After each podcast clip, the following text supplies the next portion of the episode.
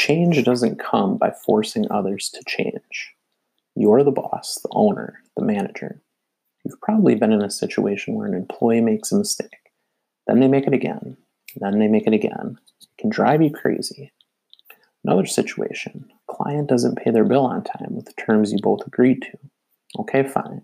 They eventually pay, but then they do it again the next time, and then the next time. Can again can drive you crazy. One more. Great employee leaves your company to start their own company. They take a few of your clients, then they lower their prices and force you to adapt. It's crazy. How you react to these situations, I believe, defines not just your success in business, but your happiness in life.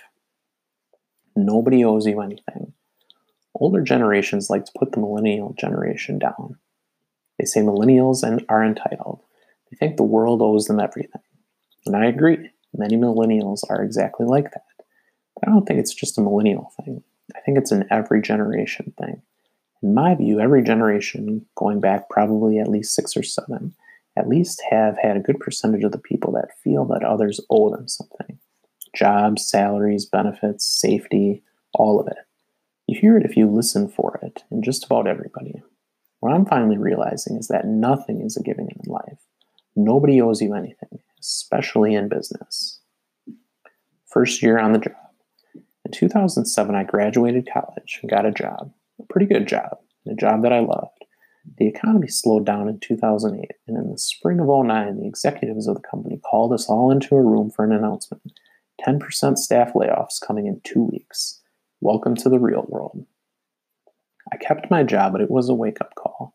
I'd always thought about running my own business, and this accelerated those plans a little bit. It was probably the best thing that could have happened to me. I'm glad it happened when I was only 24 years old. That moment made me realize that no company owes you a job. They offer you a job as long as it's beneficial beneficial for them, and that's how it should be. Yes, I think it's good when they do all they can to care about their employees. I think most companies do because it's beneficial tr- for them to treat their people well. When they do, they can attract and retain the best employees. They're in competition with other companies after all. Two types of change. When it comes to frustrating moments in business and in life, there are always two ways you can react. You can decide that other people need to change, or you can figure out an action you can take regardless of what others decide to do. It's really that simple. If an employee is driving you crazy, you can complain to them. You can try to get them to change, and maybe they will, but there's a chance that they won't. You'll just keep going around in circles waiting on them.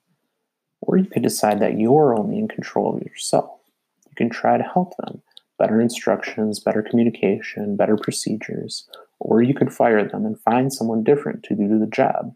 Or maybe find a different solution.